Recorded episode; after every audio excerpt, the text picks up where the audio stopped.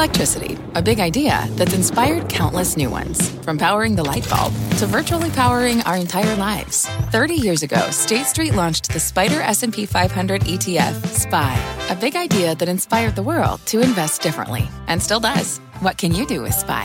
Before investing, consider the fund's investment objectives, risks, charges, and expenses. Visit ssga.com for a prospectus containing this and other information. Read it carefully before investing. SPY is subject to risks similar to those of stocks. All ETFs are subject to risk, including possible loss of principal. Alps Distributors, Inc. Distributor. Fast Money starts right now, live from the Nasdaq market site overlooking New York City's Times Square. I'm Melissa Lee. The lineup tonight, Carter Worth, Brian Kelly, Jeff Mills, and Steve Grasso. Tonight on Fast, it was a wild ride, with stocks having their first green week in what's otherwise been a very red December. But if you missed the rally, don't worry. The chart master here is going to break down what he says is the ultimate catch-up trade.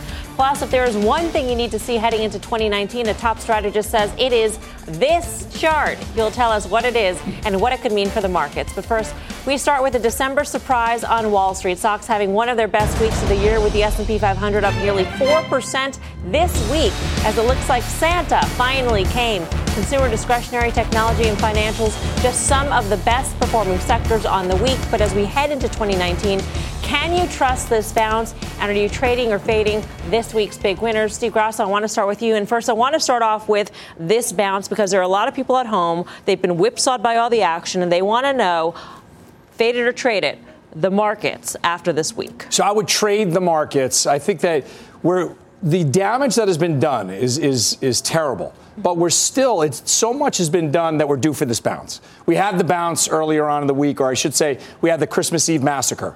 Then we had the bounce. I think we're in for more bounces and maybe extended bounces going into January. So you would. So I would trade. I would trade it. But you know where I stand. That I think the worst is probably yet to come.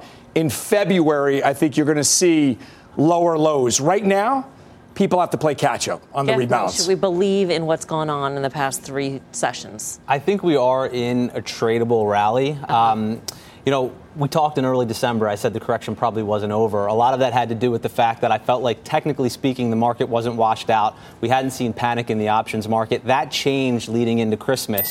What we saw was the options market start to show some fear. The put-call ratio blew out to levels that we hadn't seen in a long time. And then just from a being washed out perspective, we saw levels that we hadn't seen since the bottom in 2011, 2015, 2016. We were left with only 15% of stocks trading below their 200-day moving average. The market as a whole was 12% below the 200-day moving average. So I think we were due for this bounce. Yep. I think we'll probably see resistance in the 2,600 level. But for now, I think it's tradable. I feel like it's a desk of bulls tonight. Well, I know. It almost makes me want to be bearish, but I can't be. I mean, the price action this week. Well, Carter's here. Carter's here, BK. It's okay. I want to be. Everything in my body wants to be bearish, but I also want to be a contrarian. And I feel a lot more comfortable about stocks with yields at 271 on the 10-year after a 20% decline and a Fed that's potentially going to get a lot more dovish in 2019. To me, if I look out over the next 3 weeks to 3 months, you want to trade this stock market. So, call me a bull here. Jeff cited a very important level. He's mentioned 2,600, right? Often, if you break down from well-defined intermediate lows, just the same as a breakout, you will retrace the move to the level where the dead bodies are. There's a lot of overhead supply, people who were basically hanging in and then got murdered, of course, over the past couple weeks. And if you get back to that 2,600 level, you have considerable memory. Not only memory from above, people who bought poorly only to be murdered, but there are people who bought well a day or two ago, who want to book gains the further it rises. But the more important thing is this. Is it the big week that's good, or is it the fact that we just had a terrible month, we had a terrible quarter, and it happened in a period where history suggests it shouldn't happen? This is a period where you should have strength, if statistics are what they are. And this is the year that upset everything. Correct. So I would just say that the risk is you come in January and it all goes kaplooey again, as opposed to some sort of January rally. So you'd fade this? I think so. Yeah. And when you take a look at some of the sectors that led us this week, interesting sectors, consumer discretionary, as we mentioned at the top, up 5%. Yeah. Retail. For retail. Yeah, and so take a look at XLY, which is the consumer discretionary ETF. Now, remember, this is 22% Amazon and about 10% or so Home Depot. So that's really what you're talking here. And for me, if I'm going to buy into the retail sector, we know that online sales were great. We know that consumers were spending over this holiday period. And so I want to buy the disruptor. So, you know, if you want to buy the ETF and you want to buy XLY, you're going to be getting Amazon and Home Depot. Yeah. How do you feel about consumer discretionary right now? Consumer discretionary retail also. I think it's tradable at this point in time. What I don't like is the fact that we got a reading consumer confidence yesterday. The expectations component of that was a little bit weak, so I don't like that. But I do think that retail has some upside from here. If you think about the health of the consumer, for example, the labor market is strong. Wages are now starting to accumulate to the folks a bit further down the income spectrum, so the folks who are more willing to spend that marginal dollar. The savings rate is still elevated. So from a consumer perspective, I think that they can perform well in 2019. And when you have a forward PE in the 13 range, I think for a trade, it still has some upside. The key is what you said, Bigger, is that it's so dominated by a few names, right? We know that the sector, if you look at the equal weight versus the actual weight, there's the real story, which is to say the equal weight is down and down hard. The sector, if you can call it that, because it's so influenced by fear, has held up well. But has it? The answer is no.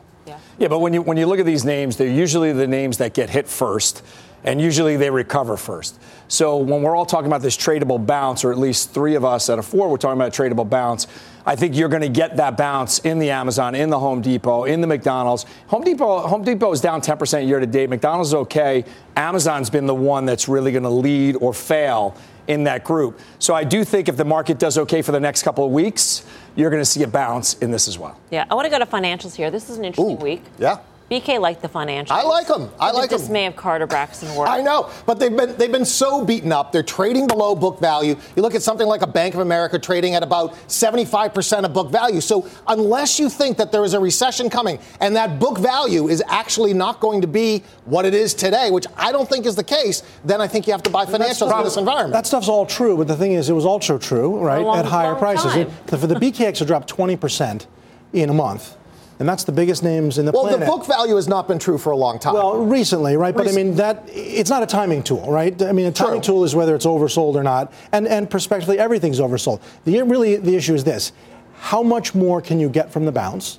And how quickly, if and as the bounce is going to fail, will it fail? I couldn't think it would go. I don't think it lines up as a bullish scenario. So I hear what BK's saying, but you don't have politics on your side anymore. There's going to be more regulation or just less deregulation. Mm-hmm. You're not going to have, as we discussed, you're not going to have the leverage that you once had to make them growth stocks. Mm-hmm. And with the yield curve, these guys don't lend money anymore. So I would fade this. I would fade the XLF. Fade it. Yeah. And you also have that double top that we talked about that Carter pointed out on the XLF. So granted, you have some room there again, but it's definitely a fake. And also, this was the area that led, coming out of the election 2 years ago, the so-called Trump bump, whatever you want to have it, for higher interest rates, for regulatory relief. And on a relative basis, all of the gains were given back. In fact, we have a chart on the screen there. You can see the bottom panel is relative. Top is the actual financial sector. And you see the two circles there. We have undone all of the election. So you could have a Trump bump and you could have a Dem dump. So if you want to call it that, just for the sake of putting an equal thing on the other side of it. Not even looking at external factors, though. Sure. I mean, I was talking to an analyst today on Power Lunch, and he was saying, you know, operationally, the banks have been excellent in 2018. And I said, well, that hasn't helped the stock price at all. So what's it going to do in 2019 if operationally they excelled in 2018 and their stock prices, you know, declined precipitously? That's right. I mean, and for us, we thought deregulation really was going to be the catalyst to loan growth. And we haven't seen that loan growth. And I think a big problem of that, or maybe a catalyst for that, was the $500 billion plus of repatriation that we saw, additional liquidity from the tax cuts. Maybe corporations didn't need to borrow as much to fund those contemplated projects. And I think the yield curve is a good point. You could see an intermittent steepening of the yield curve. That could be the potential catalyst, because I understand the value argument. Right. But I even question that a little bit, just given what the market is already pricing in as it relates to what the Fed is going to do. And as we go further in the business cycle, the curve probably will continue to flatten. And I think this is an interesting point. The term premium has come down kind of structurally over the past number of decades. So that gives kind of long-dated versus short-dated maturities a much shorter cushion So I think you could actually see a flatter yield curve, even more inversions of the yield curve that aren't necessarily associated with growth issues. That's probably not going to be good for the banks. Let's move on to tech, up 4% for the week. Carter, I feel like I know what you're going to say, but I'll allow you to say it yourself. I mean, is it the fact that tech is having one of its worst months ever, or is it the little blip up after the murder? I mean, you know, they do have a phrase in this business called dead cat bounce. Is this a dead cat bounce? I mean, the cat hits the floor off of the 20 stories, and it looks as though it's jumped up, but it's just a bounce. The cat's still dead. Yeah. I think, you know, this is one of those things where you look at the top holdings in the XLK and the tech holdings, and you get your Apple, you get your Microsoft, and you get Visa, oddly enough, in there, right? So I think you're okay with Microsoft. I think you're okay with Visa. I actually own Apple, still own it, and you could get this tradable issue with the technology sector where you want to, it is a traded moment because Apple is so overdone to the downside. People want to get in there. It's a beloved stock. Yeah. People want to get back in there. And this is one of those things where we talked about it last night. You can trade it, and then you could fade this thing in February, but I think it's tradable at least for 30 days. The one thing is I don't want to make too much of a move today because today's move was pretty microscopic compared to the huge swings we've had this week. But, I mean, when we saw the markets turn, we saw big cap techs, the names that led us higher, they are the first ones to go south. We had Facebook turn, we had Alphabet turn, we had Apple turn. And think about if we're going into a slower growth environment, that's when these stocks did actually fairly well. So, and some of them relatively cheap. You look at something like an Apple is relatively cheap in this environment. All right. We want to get to this chart here that we teased at the top mercilessly. Jeff brought this chart along. He says it's the most important chart for 2019. So why don't you explain? Sure. So I think the chart's interesting because it puts earnings growth in an economic fundamental perspective. I think a lot of what precipitated the October weakness was this fear that earnings estimates finally started to come down and folks actually started to price in negative earnings growth next year, flat earnings growth next year. So the idea is, how realistic is that given economic fundamentals? So let's say we get to 163 in earnings for 2018. Let's say we do it again for 2019, so flat earnings. And then even give another turn lower in trailing multiples, so you get down to 15 or 14 or so. That's really where we were in the market a very short time ago. So that's what the market was pricing into a large degree. So you look at this chart and you say, okay, how overblown is that growth scare? How realistic are flat earnings for next year? And this is a chart, manufacturing PMI, graphed up against year-over-year S&P 500 earnings per share. And what you see is every time year-over-year S&P 500 earnings per share has gone negative in the past, what you've seen is an ISM manufacturing index well below 50. Now we're much closer to 60 than we are to 50. I do think you've probably seen a peak in the ISM and will probably drift lower throughout next year, but it's not consistent with contracting earnings or even flat earnings. We got Chicago PMI this morning, over 65. Yeah. That has an 82% correlation with the national index. So I think it rolls over, but I think it does so. I wonder how much of that is the market telling us something. And it never looks bad until it's bad. Sure. So when you start to see that roll over, the market is telling you something. When you have these conversations with clients, they're saying, what does the market see that we don't all see right now? Because everything looks rosy or blush. I think they're telling us something, and the market is telling us something 6 to 8 months out, not now. And so it's interesting, 6 to 8 months out maybe, but on the shorter term, you look at the City Economic Surprise Index, and all of those are at lows, below zero, suggesting that there's chance for an economic surprise. The economic numbers might come out better, and that could be a catalyst for a short-term bounce. And the thing is, Jeff, it's peak. It all feels like it's peak, and the rate of change, whether it's the earnings revisions, which are negative, whether it's the basic economic data globally, it all would suggest that the market, which does look out 3, 6, 9 months, has figured out that the peak is in and that there's more downside risk. Even if it's flat, the question is, it's been all multiple compression, right, with no E. Does the E compress and somehow we're not anticipating it? Yeah, I think that's certainly the question. Well, if you missed this week's bounce back, don't worry. The chart master says he has the ultimate catch-up trade heading into the new year. We've got all the details. Plus, Tesla surging today as Oracle's Larry Ellison is named to the board of directors. Is he the adult in the room that investors have been waiting for? We'll tell you what it could mean for the stock. And later, the most hated stocks on Wall Street are rallying hard this week. But it could be a bad sign for the market. We'll explain. We're live from Times Square in New York City. Much more Fast Money right after this.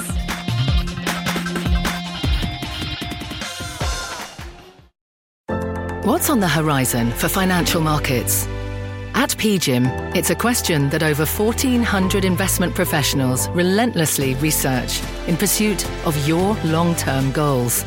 Specialised across asset classes, but united in collaboration, our teams provide global and local expertise. Our investments shape tomorrow, today. Pursue your tomorrow with PGIM, a leading global asset manager. Welcome back to Fast Money. This next group of stocks have turned investors green with envy. That's right. The most hated stocks on Wall Street are all in rally mode this week. Our Bob Pisani is at the New York Stock Exchange with more on that. Hey, Bob. Hi, Melissa. You know, there are signs that short sellers have made some money this week. First, according to ISH Market, a basket of the most shorted names were down 17.5% going into this week. Those least shorted were down 10.8%. Well, that's a sign short sellers were in the money. Now, another sign shorts might be making money. The Thomson Reuters United States Most Shorted Index, this is a basket of the most shorted stocks in the United States, it was down about 18% going into this week. It's rallied 6% this week, outperforming the S&P, which is only up a little more than 3%. That means the short bets are working out, at least for the time being. Indeed, some of the most widely shorted names have done quite well this week. It's likely a sign that at least some of the shorts have covered their positions.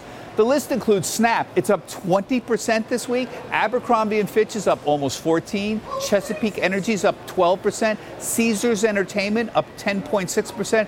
And there's also a trio of home improvement names, Restoration Hardware, Williams-Sonoma, and Bed Bath & Beyond, all up about 6%. Now, of course, you can't attribute this rally entirely to short covering. That's silly. The main factor in the rebound was the wildly oversold conditions we saw by the middle of the week. Buyers clearly stepped in to buy beaten down names. That's number one. But on top of that, we saw the likely end of tax loss selling, which has been especially brutal this December. And yesterday we saw a dramatic late day sell-off in bonds and a huge surge of buying in stocks. That is likely the result of pension funds reallocating out of bonds and into stocks. Bottom line is there's many factors in this week's midweek rally. Back to you, Melissa. All right. Thanks, Bob. Bob Pisani at the New York Stock Exchange. So two-part question here. If a turnaround is sparked by short selling, does it matter, A, to the overall markets? B, does it matter to the individual stocks, which saw the huge turnaround? I don't think so. I mean, you have to have the follow-through, right? But let's say the short sellers are the first buyers out there. Number one, thank you very much for being short because you're actually putting some buy support in the market. Number two, if that pulls everybody else in and says, hey, you know what? Maybe we got some kind of short-term bottom here. You can get that rally. You can get a little bit of momentum. So I think it's okay. The only thing that matters is if they lay them back out again. So if they cover them and if they lay them back out again, and then we just become in a trading range. So these guys are just saying, OK, the market has given you a gift. We all wished for a volatile market. We all wished for volatile as traders. You wanted to see something other than sideways motion. So we've gotten what we've wished for. And now if the shorts lay them out again, then we just become in this real wide range, 200 handles in the S&P, which is not terrible. So it doesn't matter. Well, first of all, those names, there wasn't an important stock in that list, right? Things like Snap are $8 and $10 billion. These are all things that are on 60, 70, 80%. They just don't matter. They don't matter for the market. We know the top five stocks are bigger than the bottom 250. Little stocks that bounce because they maybe do got a business or don't and someone tries to cover short. It just has nothing to do with the market. Is it a sentiment thing? No, it's just an individual who's got a great win is thinking maybe it's time to walk away. Let's say you're an investor in one of these unimportant stocks, as Carter says. Well, then it's infinitely important. Do you sell this or you think, maybe this will start of something more lasting? Well, I think that's the interesting point. And Carter, you may have an opinion on this, but is this shift in leadership, does that support the idea of this tradable bounce that we're seeing? We see shorts rallying. We see small caps rallying. We see higher volatility stocks rallying. Does that risk-seeking behavior, does that support the bounce at least in the short term? So the three things, if you think about on a relative basis, EEM peaked first and was down hard, semis, right, and home builders. And those three areas, not that there are others, but our very headline areas all have exhibited impressive relative performances. The market's been doing those. They've not.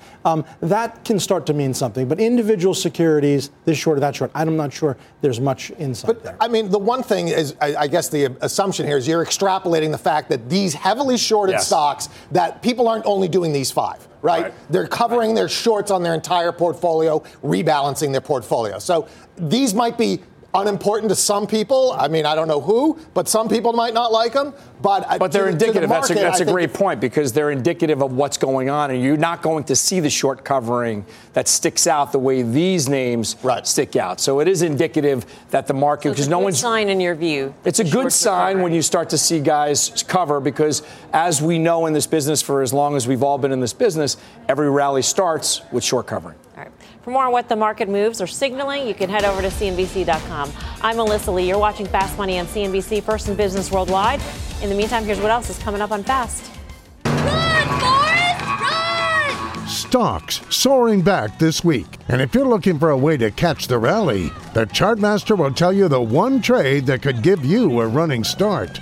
Plus, I'm very close friends with Elon Musk. You got a friend in me. And talk about a friend with benefits. Tesla surging as Larry Ellison is named to the board of directors. Will he become the Oracle of Tesla? There's much more Fast Money right after this. Support for this program is provided by Chevron. Demand for energy is projected to continue rising in the future. To help keep up, Chevron is increasing their U.S. oil and gas production. And they're innovating to help do it responsibly across their operations, including their Gulf of Mexico facilities, which are some of the world's lowest carbon intensity operations, helping supply energy that's affordable, reliable, and ever cleaner. That's energy in progress. Learn more at chevron.com/meeting demand. Sometimes it takes a different approach to help you unlock your true potential. With Capella University's game-changing FlexPath learning format, you gain relevant skills you can apply to your career right away. Earn your degree from an accredited university and be confident in the quality of your education. Imagine your future differently at capella.edu. Capella University is accredited by the Higher Learning Commission. Learn more at capella.edu/accreditation. Welcome back to Fast Money. Check out shares of Tesla surging today after the company named Oracle's Larry Ellison and Walgreens executive Kathleen Wilson-Thompson to the board as part of its SEC settlement. Larry spoke about his relationship and admiration of CEO Elon Musk back in October on Oracle's Analyst Day. Take a listen. You're telling me he's an idiot. I just want to know who you are, so I know.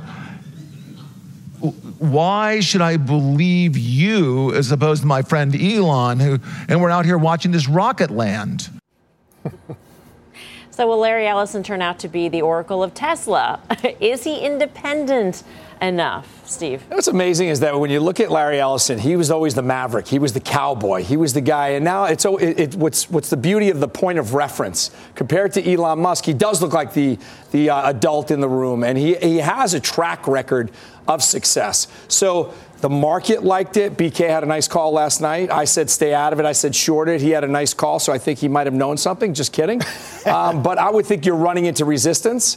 I'd still be a seller of it. But today, nice day for Tesla. I mean, the fact that the SEC will now theoretically be off Tesla's back, I would imagine that's a huge thing. I think that's very big. They settled with them. I mean, they are making some changes. Larry Ellison probably isn't independent enough to satisfy some people. But this is classic Silicon Valley companies that go public. I mean, look at what happened with Facebook. They had to bring Sheryl Sandberg in. So I think a more meaningful move would be bring somebody in that's an operator, that Wall Street can say, you know what, this person's actually going to be able to hit numbers, and let Elon Musk be the creative genius that he is. Mm-hmm. I mean, in terms of the price action, you almost would have thought it would be bigger, right? I mean, to move up 5% plus minus, that happens almost 12, 15% of the time in this stock. This stock does that up, down. Mm-hmm. It's either this. Is it going to break out? It's been in this range for now 3 years. Right? Everyone knows the tops at 385. Does it finally break out to new highs? That's the bet I would make, but for now, it's just a trading chip. It goes up, it goes down, and no one's really making any money. All right. It's that time. Final trade time. Let's go around the horn. Carter. Disney, an offensive and defensive play. Brian Kelly. So financials I talked about. Bank of America, one of the cheapest on a price-to-book ratio. Jeff Mills. XLK, I still want to be in tech. When there's a drought, people pay for water. When growth slows, people are going to pay for growth. I still want to be in tech.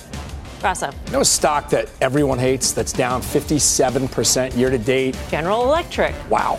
I thought you got that without even looking at the screen. I'm a mind reader. That is tremendous. General Electric, I think we've reached peak pessimism. All right, Jeff, thanks for being here. That does it for us here on Fast. We'll see you back here Monday at 5. Don't leave. Options Action starts right after this break.